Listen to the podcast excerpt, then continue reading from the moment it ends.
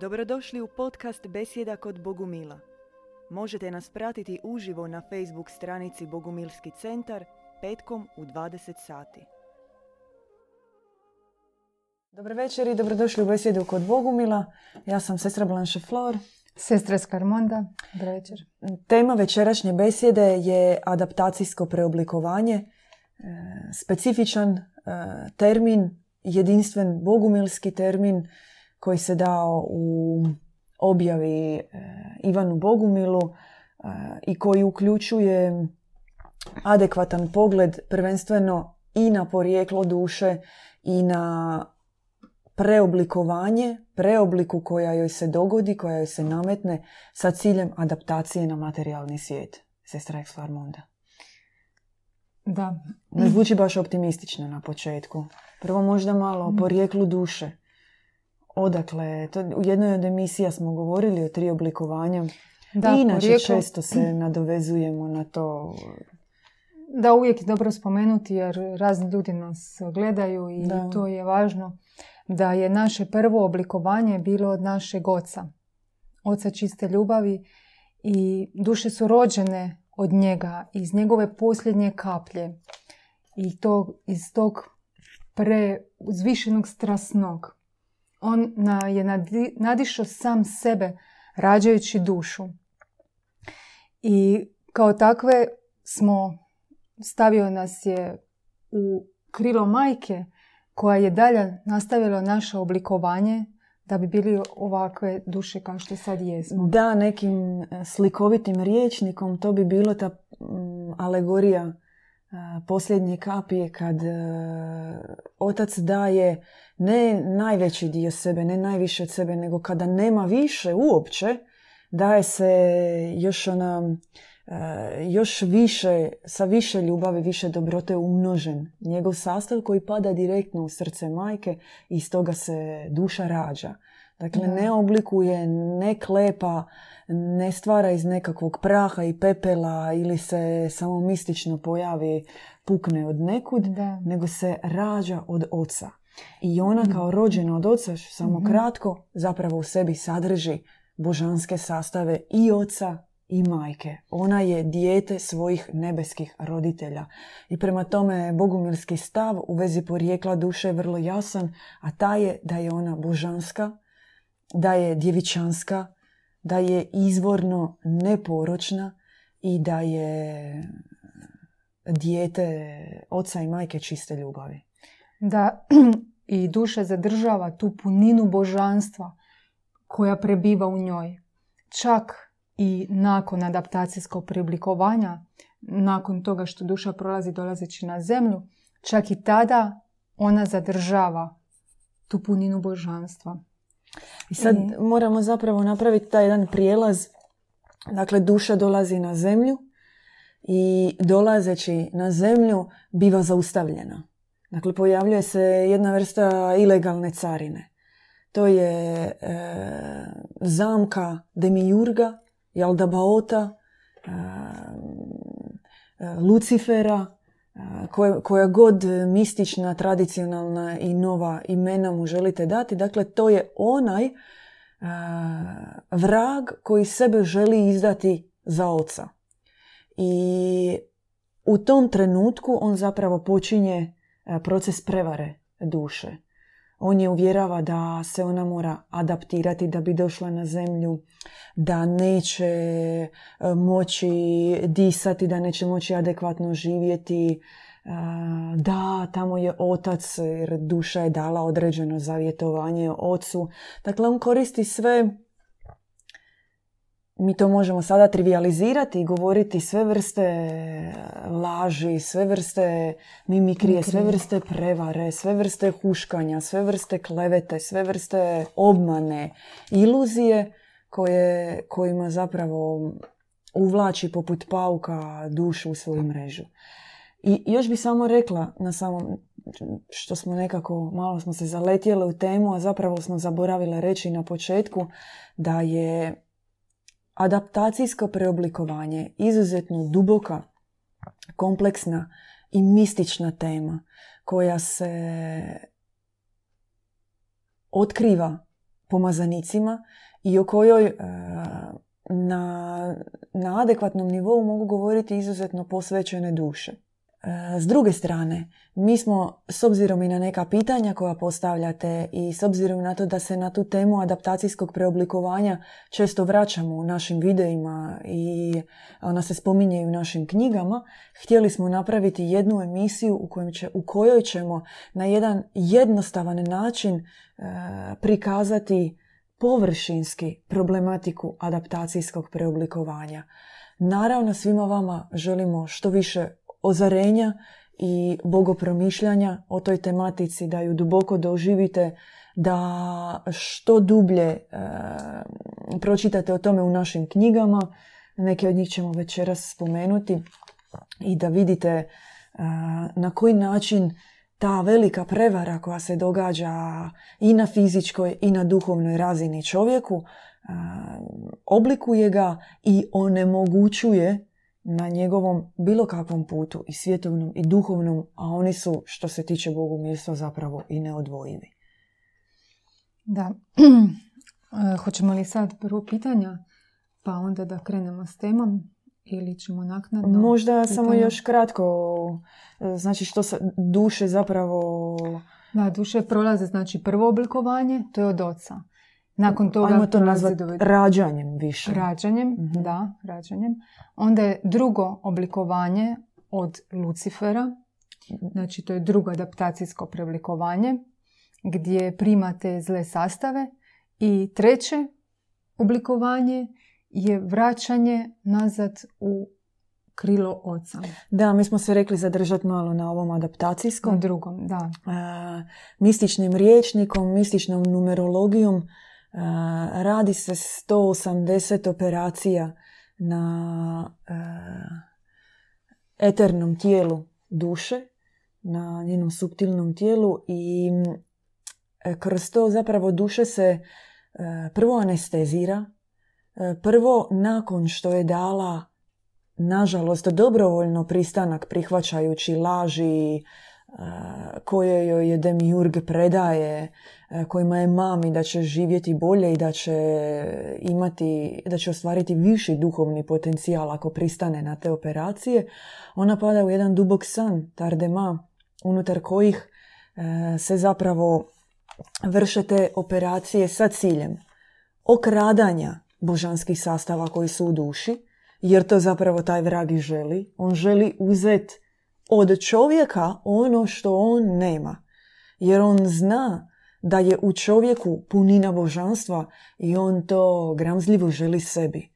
I njemu je jedino u tom slučaju svaka duša vrijedna jer, jer sadrži u sebi božanske čestice. E, drugi cilj mu je da svaka duša sa svakom tom operacijom koja se radi e, odbaci oca u sebi, negira oca, dobroga Boga u sebi, klevetu na njega baci, odrekne ga se u sebi i na takav način počini ubojstvo oca unutrini.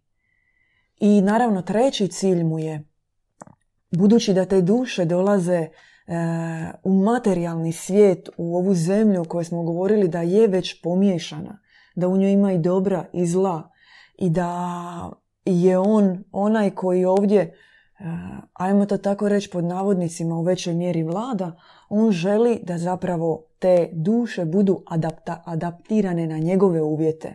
Da bude lakša kontrola takvih duša koje se neće sjećati oca, koje se neće sjećati porijekla i koje će nastaviti zapravo taj dubok, dubok san i dalje na zemlji.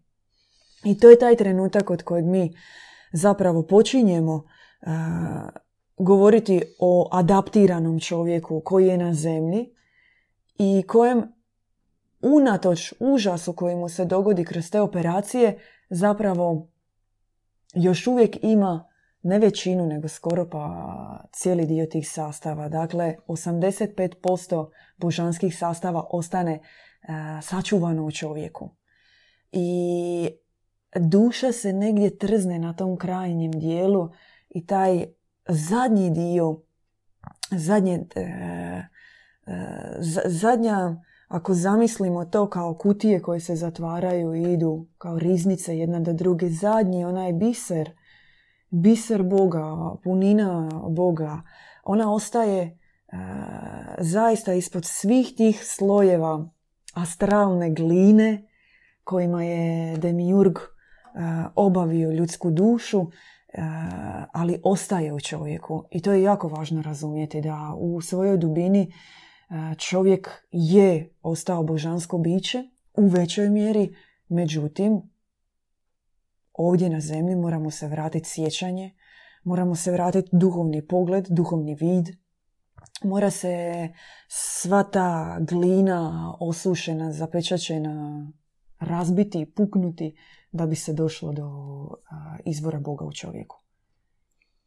Da, Lucifer je inače najstariji sin našeg oca koji je pao i koji je krenuo protiv oca. On je htio stvoriti svijet u kojem će on biti Bog, da se njemu pokoravaju. I zbog toga je započeo adaptacijsko preoblikovanje jer je htio pokazati ocu da on to može. I znači on je kao što si ti se Srebrenić Flor rekla, on je te duše Prvo ih je kao uspavao, zaveo ih je, rekao sve prednosti koje ima na zemlji. Znači, vi ćete doživljavati veća blaženstva, vama otac o tome nije govorio, zemlja je poseban planet, sva što je on dušama ispričao, ne bili one pristale. A duše, s obzirom da su bile u uvijek u krilu oca i nisu upoznale zlo, nisu imale razloga i nisu imali kako sumnjati uopće u njega. I zapravo ih je, on ih je uveo u tu svoju, taj svoj san i nažalost one su pristale. I pristale su na te operacije tako u polusvjesno uopće stanju. I danas, danas oni nastavljaju dolazeći na zemlju Znači, e, kako je njima bilo utisnuto zlo pri tim operacijama, te zle čestice Luciferove, dolazići na zemlju, to se aktivira i nastavlja. Znači, mhm. kako? Čovjek upoznaje polako zlo.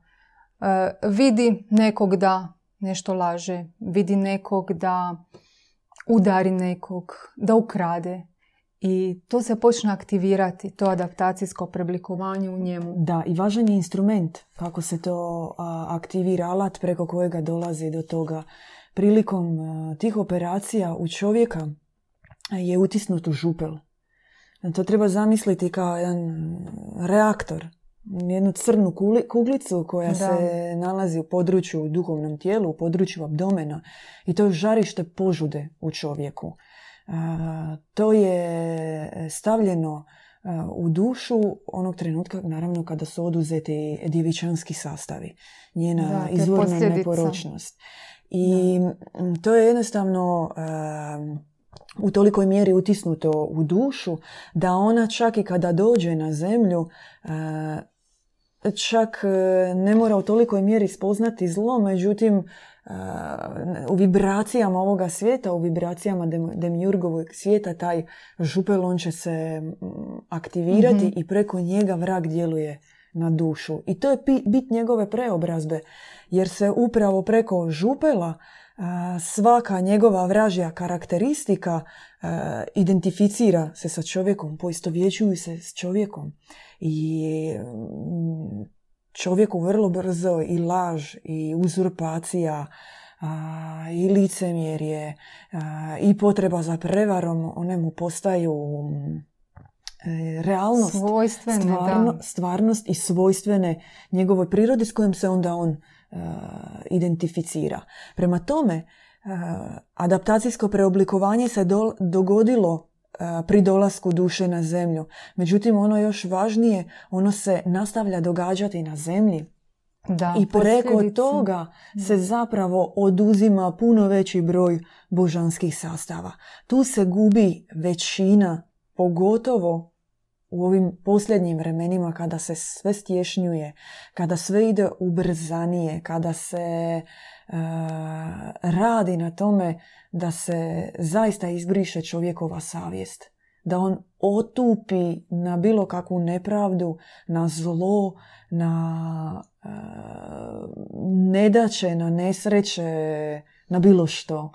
I nastavak brisanja božanstva se nastavlja upravo sa tim e, brisanjem savjesti. I tu čovjek u tolikoj mjeri, u tolikoj mjeri duša odumire da je sama majka Božja rekla u jednoj svojoj objavi da će doći, a mi živimo sada u tim vremenima u kojima je ona rekla da će doći, onda kada je govorila da će doći, e, da će doći takva vremena u kojima će duše e,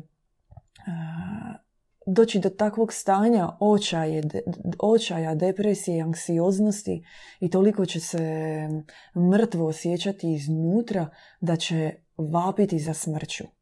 Da će željeti umrijeti, a neće moći. I mi zaista živimo u vremena kada nema, kada je osjećaj umrtvljenosti vrlo aktivan i očitovan kod ljudi. I to je zapravo nastavak adaptacijskog preoblikovanja, jer koji je sljedeći korak? Mora se ponuditi surogat.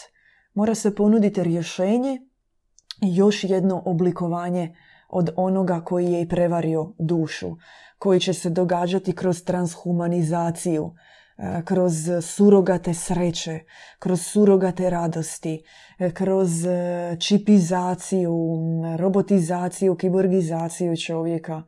Da pače, ide se u tom smjeru da danas vi možete uzgojiti dijete praktički na bilo koji način na koji želite, što je u neku ruku i fiktivno Mm, lažno, neporočno začeće duše. Dakle, zaista se ide ka e, svim surogatnim božanskim vrijednostima u svijetu s kojima se čovjek poistovjećuje u nedostatku, u neviđenju onog istinskog božanskog kojemu zapravo i pripada. I zato je zlo vraga veće jer izdavajući sebe za Boga, on pravoga, istinskoga Boga predstavlja kao ilegalca i kroz institucionalno djelovanje i kroz brisanje onih koji su svjedočili o postojanju dobroga Boga i time zapravo želi izbrisati njegovo postojanje ne samo u dušama, nego u bilo kakvom obliku na zemlji. I da bi se čovjek rehabilitirao, da bi se duša rehabilitirala iz ovog stanja u kojem je, prvi korak je zapravo ta rehabilitacija oca. Jer čovjek može postati onoliko dobar koliko je njegov otac i koliko bude se u njemu osvježilo i vratilo sjećanje na dobroga oca. Na onaj trenutak prije adaptacije. I to je moguće. To je trenutak nutarnje objave u kojem znaš da je sve sjelo na svoje mjesto. I tu sad zapravo ulazimo u kategoriju nečega što je teško opisati, a treba doživjeti. Da, ja bi se malo vratila. E, posljedica adaptacijskog preoblikovanja je uzurpacija, požuda, što si spomenula, i mamon, to je duh novca. I sve, sve ostalo iz toga proizlazi. Lucifer je djelovao tako na duše da je on zapečatio sve te svjetle dvorce koje se nalaze u duhovnom srcu. Znači ti ulazi božansko, božanske prirode. On ih je zapečatio i tražio od duše da se odrekne svog oca. I, I radi toga je naveo veliki kvar na čovjeka. I to je tragedija čovjeka, tragedija duše. I, ali kako se višnji naš uvijek premudrost ima i, i tu neki utjecaj, ona je to preobličila da bude nešto dobro za čovjeka, da, da se on bez obzira na taj svoj pad, da on ima mogućnost to pobjediti. I zato danas e, premudrost znači otvara kako pobjediti. Ne samo danas, nego je, su to, zato znali i Katari i Bogumili, kako pobjediti to adaptacijsko preoblikovanje koje smo mi prošli. I to je moguće i potrebno dubokom katarzom, dubokom introspekcijom, jer kad mi prozremo na to što nam je on napravio, samim time on gubi vlast, gubi snagu i više nema njegovog djelovanja. A inače Lucifer, e, kako je zapečatio te sve naše zamke, inače duša, ona je svjetla, sunčana, to je malo sunce, temperature 3030. To je naša originalna priroda. A on je, sam je rekao, od gline stvorio čovjeka. On je to sunce zatvorio u glinu, zapečatio da se mi više ne sjetimo oca. I zapečatio je to, to božansko, to, to dobro u čovjeku. I ako se mogu nadovezati kratko, da. ako ne krade misao, malo prije ste rekli čovjek treba prozrijeti na adaptacijsko preoblikovanje, a to bi konkretno značilo da e, se mora dogoditi e, jedan izuzetno bolan trenutak za čovjeka, e, a to je trenutak uviđanja svoga nutarnjeg pada.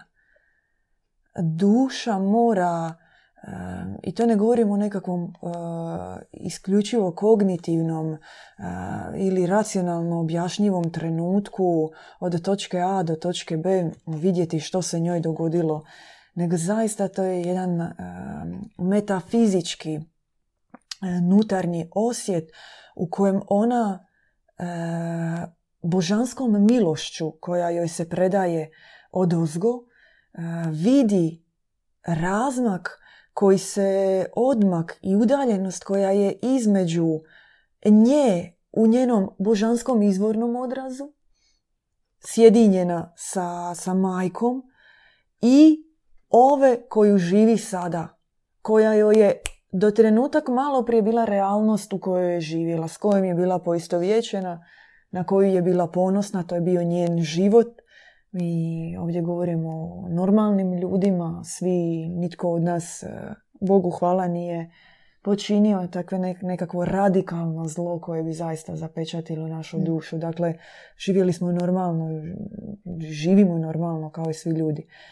Ali taj trenutak e, progledavanja dubine nutarnjeg pada je bolan za dušu jer ona vidi jaz koji se dogodi između nebeskog sebe i svjetovnog materijalnog sebe.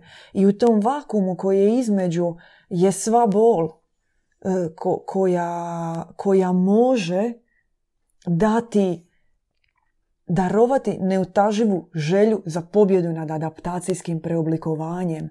Jer u tom uh, osjećaju odvojenosti od Boga se moraš naljutiti, ali ne na sebe, da, naravno, treba sagledati objektivno svoj život, ali trebaš se naljutiti na onoga koji je odgovoran na to zlo, na onoga koji je prevario tvoju braću i sestre i na onoga koji dan danas bio čovjek vjernik ili nevjernik, sebe izdaje za njegovog Boga. Jer svatko danas tko ili vjeruje u Boga ili ne vjeruje u Boga, ima jedino jednoga u glavi. A to je taj koji je sebe starozavjetni bog, jedan jedini bog, monoteistički bog, a otac čisti, dobri, ljubeći, milosrdni, on je čovjeku abstraktan. I zato se danas čovjek čak ni ne želi poistovjetiti s Bogom. Stavljena je zabrana na dobroga oca, jer je on i legalac, a i ljudima koji traže neke odgovore, odgovoran za svjetsko zlo. I onda oni tako direktno u sebi nastavljaju ubijati oca, ne znajući da je zapravo Lucifer odgovoran za sve to. I drugi subjektivni razlog te zabrane oca je i taj što i mi nastavljamo to raditi tijekom svog života. I mi nastavljamo kroz e, manifestaciju našeg e, fizičkog života ovdje na zemlji i duhovno u srcu nastavljamo ubijati oca. I važno je razumjeti da, da se moramo odreći toga u sebi. Da moramo pobjeđivati lažnu sliku nas koja nam je nametnuta i koja nas, koja nas vodi u drugom smjeru. A taj drugi smjer je jedino još dublji i sve dublji i dublji pad duše. Ovaj život koji se živi bez progledavanja na, na preoblikovanje i bez prisjećanja dobroga oca je karikatura čovjeka. E, karikatura sunčanog čovjeka kakav je njegov prototip na nebu.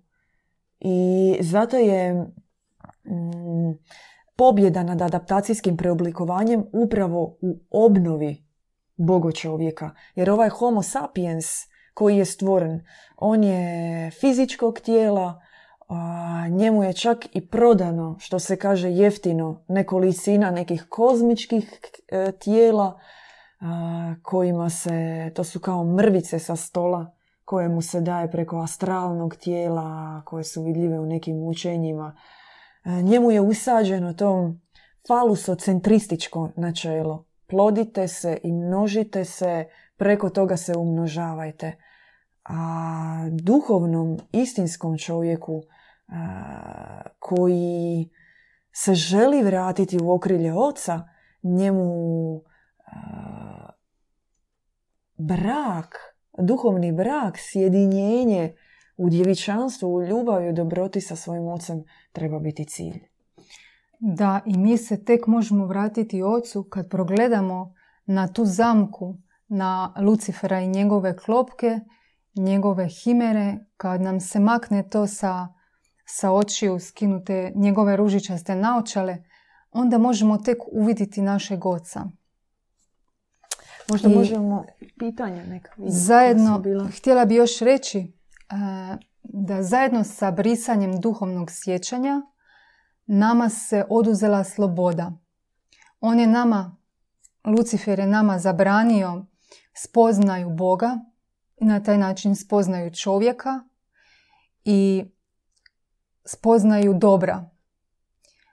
E, Krist je govorio istina, spozna istinu, istina će te osloboditi. I to je to, znači da trebamo uvidjeti istinskog oca, e, njegovu dobrotu, njegovu čistoću, a to možemo samo ako se odreknemo i maknemo te himere koje nam je Lucifer postavio. Evo ja mogu pročitati pitanje koje smo dobili. Može? mm Mm-hmm. Jel bi bilo potrebno adaptirati se na materijalni svijet? Je li se bilo potrebno? Je li se bilo potrebno Bolje adaptirati? čitam vaš rukopis. da, da. Je li, je li se bilo potrebno adaptirati na materijalni svijet? Da. Kako vi mislite?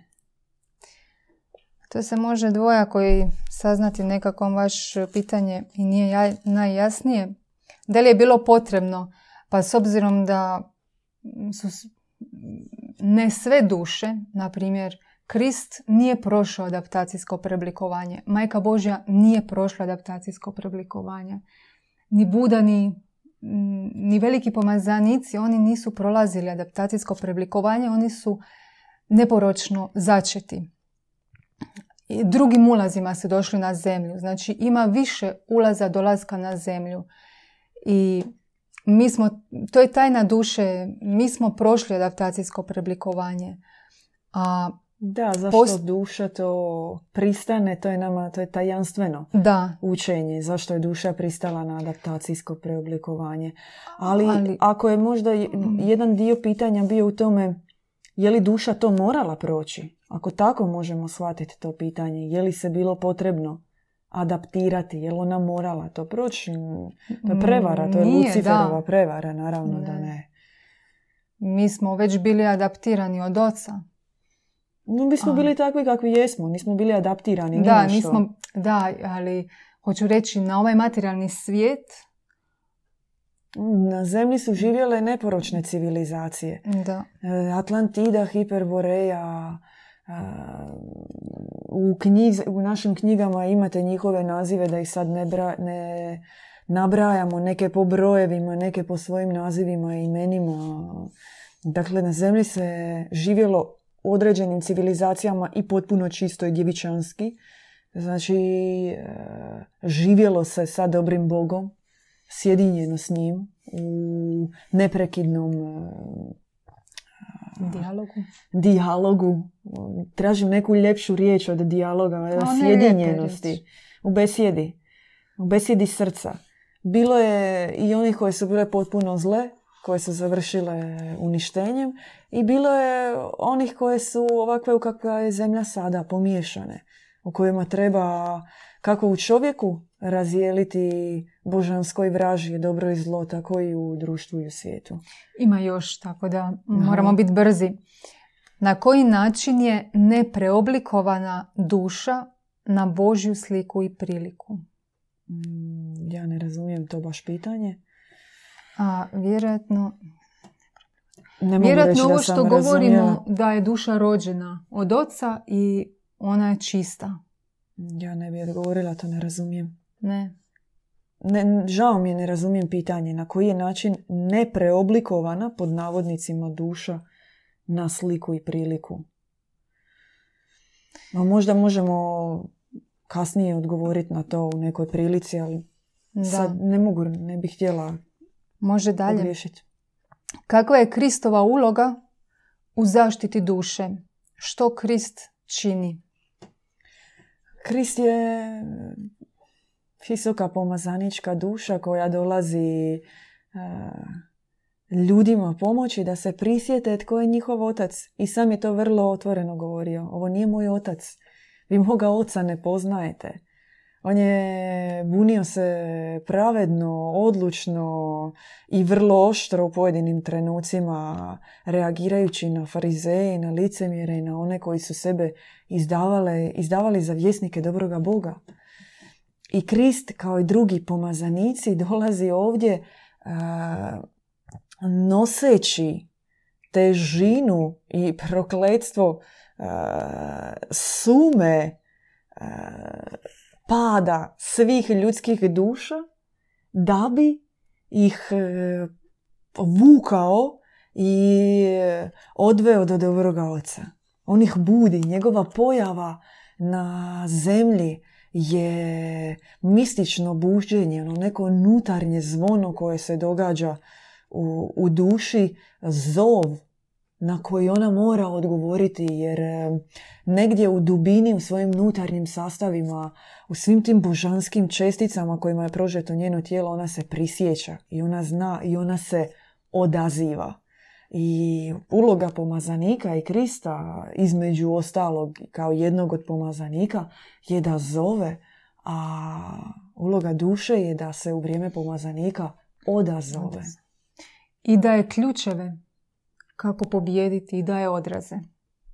Da, Tako. konkretno govori što Da. treba činiti, da, apsolutno. Sljedeće pitanje. Da li duša ima svoj početni trenutak stvorenosti? Od kakvog materijala je stvorena? Mislim da smo to na početku odgovorili. Pa prvo, ja bih rekla da nije stvorena, da nije Pinokio kojeg je, Džepeto napravio. kojeg je Geppetto napravio od bukovine. Ili ona je rođena. Ona je rođena od e, oca i ona sadrži njegove sastave u sebi. A mi možemo govoriti mističnim jezikom o imenima tih sastava, o česticama imakulatnim, neporočnim, božanskim kao kako je navedeno u bogumilskom učenju čestice TL, partijel, dabak, aurilama.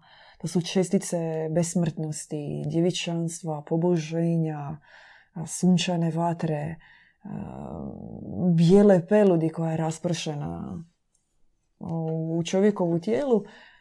Ja mogu reći osobno za sebe da više o tome volim Bogu promišljati nego li voditi spisak koji su to sastavi. Kao ona Excel tablica u drvni neki dućan kad odeš pa onda kažeš koju vrstu drveta i koliko. Zamišljati uopće teško mi je i zamisliti nešto tako lijepo što bi bio Bogo čovjek. Zaista. No mogu reći da na svom duhovnom putu sam to osjetila kod određenih duša, njihovu izvornu dobrotu, ljepotu Bogo čovjeka u njima. I to vam želim svima, da sretnete takve ljude od kojih, će se, od kojih ćete se okrijepiti, od kojih ćete se posuncoviti, ako smijemo to tako reći. Podobriti. Podobriti, da. Sljedeće pitanje. Što znate o polaritetu duše i njenoj dualnosti? Polaritetu duše. To Ne razumijem pitanje, jel se to odnosi na neko posebno učenje ili o tome da duša je i zla i dobra, da ona može biti jedno i drugo ako se odnosi na to, onda kažem nema polariteta duše. No možemo pretpostavljati o ovom pitanju, ja bi da. ga preskočimo. Da... mm Žao nam je, ali ondje gdje nam pitanje nije jasno, koji je smisao onda uopće odgovarati? Odnos duše i drveta života. Može to nije jasno. Može li duša umrijeti i kako? Evo, mogu ja odgovoriti? Mhm. Da. Da, duša može umrijeti. Ali samo ako sama zatraži brisanje od oca. Majka Božja kaže u, da. u jednoj svojoj objavi. U otkrivenju, da. Ali i tada postoji taj jedan kod i otac može ponovno roditi tu istu dušu. Ja bi, otisak, otisak naše duše, svake duše na ovoj zemlji postoji u arhivi našeg oca. To je dobra vijest. Da, ja bi još samo dodala da nekako duboko u srcu osjećam da taj odgovor nije jednoznačan i e, da je pitanje stanja duše, nešto što je povezano sa njenim e, utjelovljenjima, sa njenim putem, sa njenim e, pobjedama duhovnim i voljela bih reći da radije biram takav jedan optimističan pogled na dušu koja nikad nije odvojena od oca. Budući da ipak govorimo u kontekstu adaptacijskog preoblikovanja, sigurno možemo pretpostaviti da duša prolazi određene poteškoće, poteškoće ali za sebe mogu reći da ne, bih, ne volim niti e, promišljati o smrti duše. Da, je to, je tematika koja me uopće ne zanima i e, da ne želim e, da mi je to već negativni predznak na dušu i davanje pobjede duhu ovoga svijeta, što ne želim. Da, duša je vječna i ne treba, tako gledamo. Ne, ne treba govoriti o tragediji duše, već o tragediji adaptacijskog preoblikovanja, a o pobjedi duše i o a, višoj misiji duše. Dalje pitanje. Odnos duše i tijela. Duša i tijelo. Tijelo to je sarks, fizičko tijelo, a duša je soma, duhovno tijelo. Da, to su određeni nazivi da, za naše fizičko i duhovno tijelo. No i fizičko i duhovno tijelo moraju On... pobijediti adaptacijsko preoblikovanje. Da, i ne ide odvojeno. Mi, e, znači, stješnjavamo fizičko tijelo da bi se projavilo duhovno tijelo. Znači ograničavamo, na primjer, kroz post, e, kroz tako neki fizički napor da bi e, fizičko tijelo tako bilo stisnuto. A tad se onda može projaviti duhovno tijelo. Tad ono dolazi do izražaja. Ako se smijem još nadovezati na to stješnjavanje koje se može povezati sa duhovnom praksom, važno je razumjeti da bez one duhovne prakse u kojoj nema duha svetoga, to je obično e, tjelesno izopačivanje. I sama Majka Božja u svojoj objavi kaže zlobna, to je inače iz knjige Krilo Bogorodice, zlobna ohola stvorenja izmislila su svoje učenje kako spoznati Boga svojim snagama bez djelovanja duha svetoga. Dakle, u onoj zajednici, u onom učenju gdje nema duha, možete se istješnjavati i e, provizorno prosvjetljavati, ali pitanje je e, nije pitanje, nego bi bilo dobro da, osvijet, da osvijestite da još uvijek to vaše prosvjetljavanje je pod e, kontrolom zlobnika ovoga svijeta i zlobnika tog nižeg astrala koji vas drži u, u svojoj kozmičkoj klopki. Duša e, dolazi na zemlju tako, kao ima tako jedan specifičan izraz umesovljenje. To je to nošenje u utrobi, ispunjenost strahovima, traumama i kompleksima još koje vuče od adaptacijskog preoblikovanja, ta inkarnacija u mesu dolazi. Međutim, njeno utjelovljenje ono ne mora biti povezano sa fizičkim tijelom, ono je novorođenje i ono je ona podrazumijeva obrat, obraćenje od ovoga gdje je sada. Dakle, potpunu promjenu paradigme i okret ka dobrome Bogu.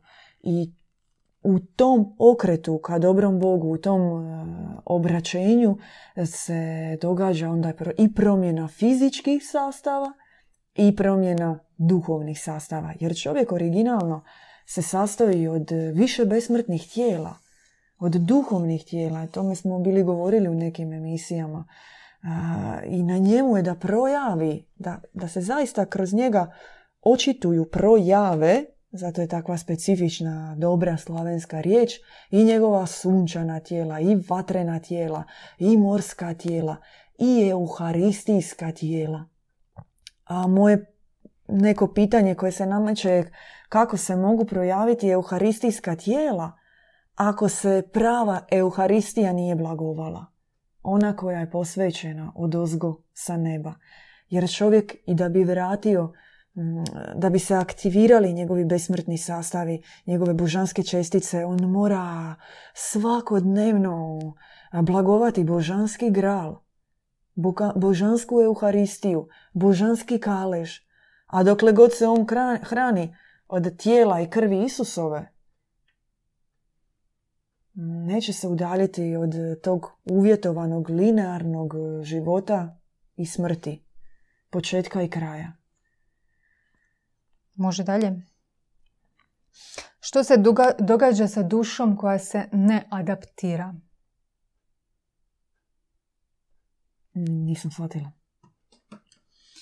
Da, ne znam je li to, mislim, ona koja ne prolazi tim putem, to je, to je Krist. To su ako je to bilo, ako, ako to bio smisao tog pitanja. Da.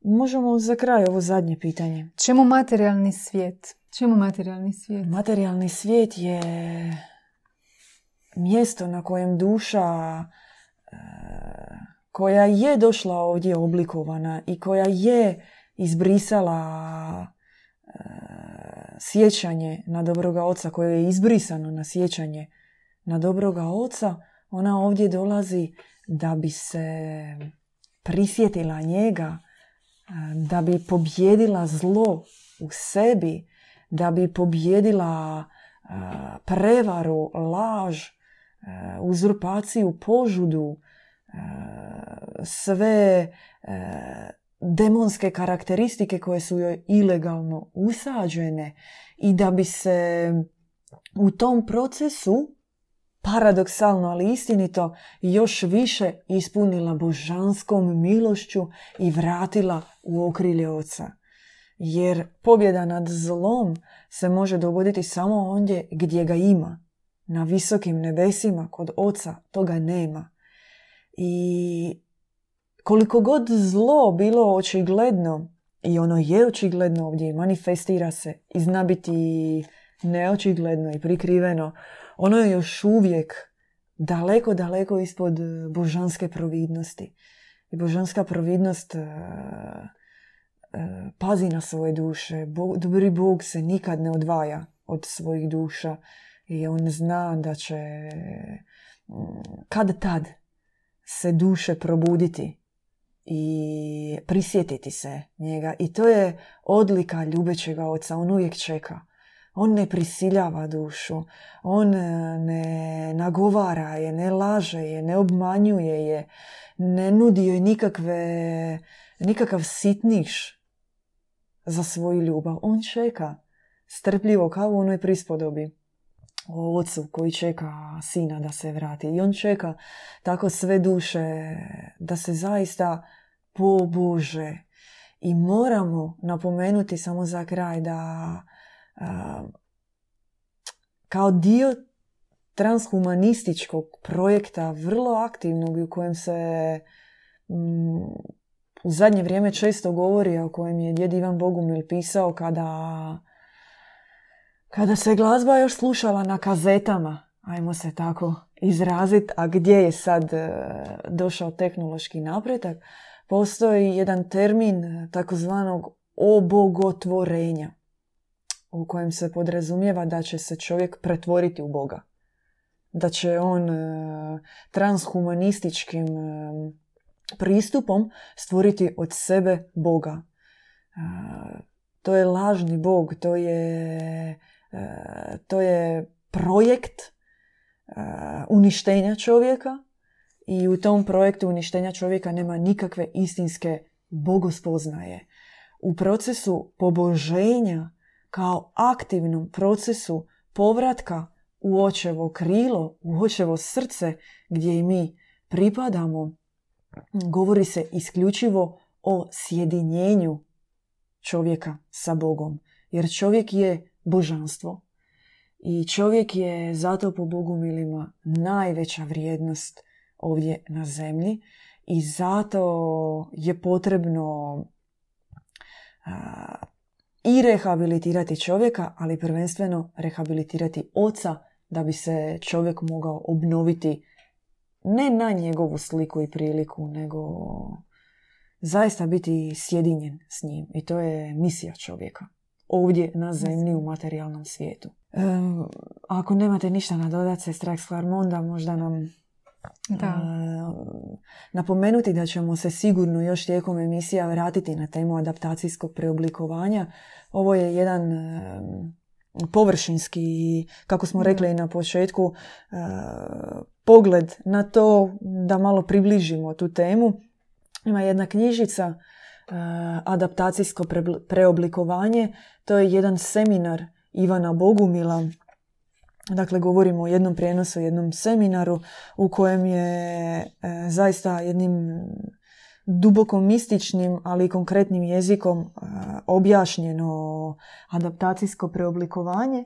A inače i u knjizi Bogumilstvo ima nekoliko poglavlja na tu temu, zaista dublje e, obrađeno i o čovjekovom fizičkom tijelu, i o njegovom duhovnom tijelu, i o sastavima i o vrstama adaptacijskog preoblikovanja zaista do zadnjih detalja, a ono što svima želimo da i naša poruka za čovječanstvo treba raskrinkavati tog presretača takozvanog, onog koji je stao na put između duše i Boga i koji je na jedan jeftin, jefti, jeftin ali perfidan i nažalost trenutno učinkovit način e, odvojio dušu od Boga. Knjiga Raskrinkavanje e, Jalda Baota mm zaista puno o tome ima. I još jedan kratak podsjetnik na kraju. E, subscribeajte se na naš YouTube kanal. Šerajte tu informaciju sa vašim prijateljima, poznanicima i pomozite nam da imamo live YouTube prenos. E, fali nam još negdje 70 ljudi. Možete na našem Facebook zidu ostaviti tu informaciju i pomozite da još malo da se uključimo u YouTube. E, hvala vam na gledanju besjede i vidimo se sljedeći petak. Vidimo se. Slušali ste podcast Besjeda kod Bogumila. Podsjećamo da nas možete pratiti uživo na Facebook stranici Bogumilski centar petkom u 20 sati.